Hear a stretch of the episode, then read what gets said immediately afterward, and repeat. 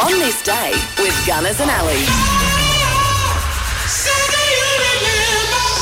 It's Monday, the 10th of October, World Mental Health Day. One of the greatest motorsport commentators of all time was born on this day. His name was Murray Walker. We lost him just last year at the age of 97, but he was born on this day in 1923. And he moves up into provisional pole position. Charles Dance, the English actor, is 76 today.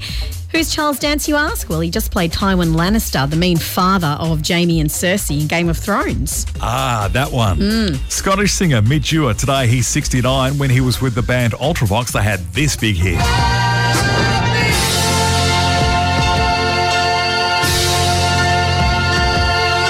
Yeah, Vienna, 1981. Great song. What a set of pipes.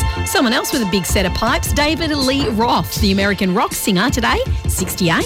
Bass guitarist with Spandau Ballet, Martin Kemp is 61. US singer Maya is 43. English actor Dan Stevens, 40. And Gabriella Chilmi, the Australian singer, is 31. It was on this day in 1774 the Captain James Cook said, Land ahoy!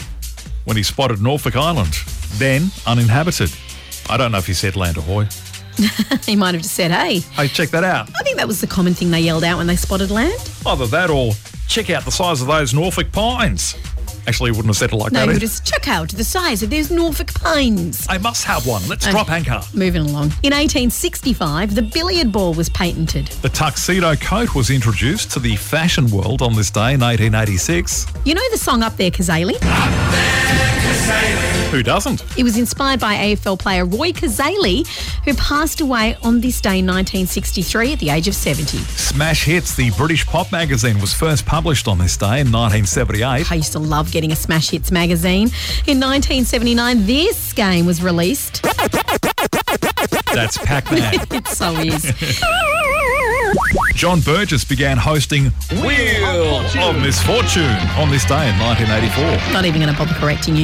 In 1985, Yul Brynner, the American actor, passed away at the age of 70. etcetera, etcetera, etcetera. Yeah, and on the same day, we lost another legend with the passing of Orson Welles. The American actor and director was 70. And really tragically lost Christopher Reeve, Superman, who passed away in 2004 at the age of 52. Just a few of the things that happened on this day for Monday, the 10th of October. It's World Mental Health Day.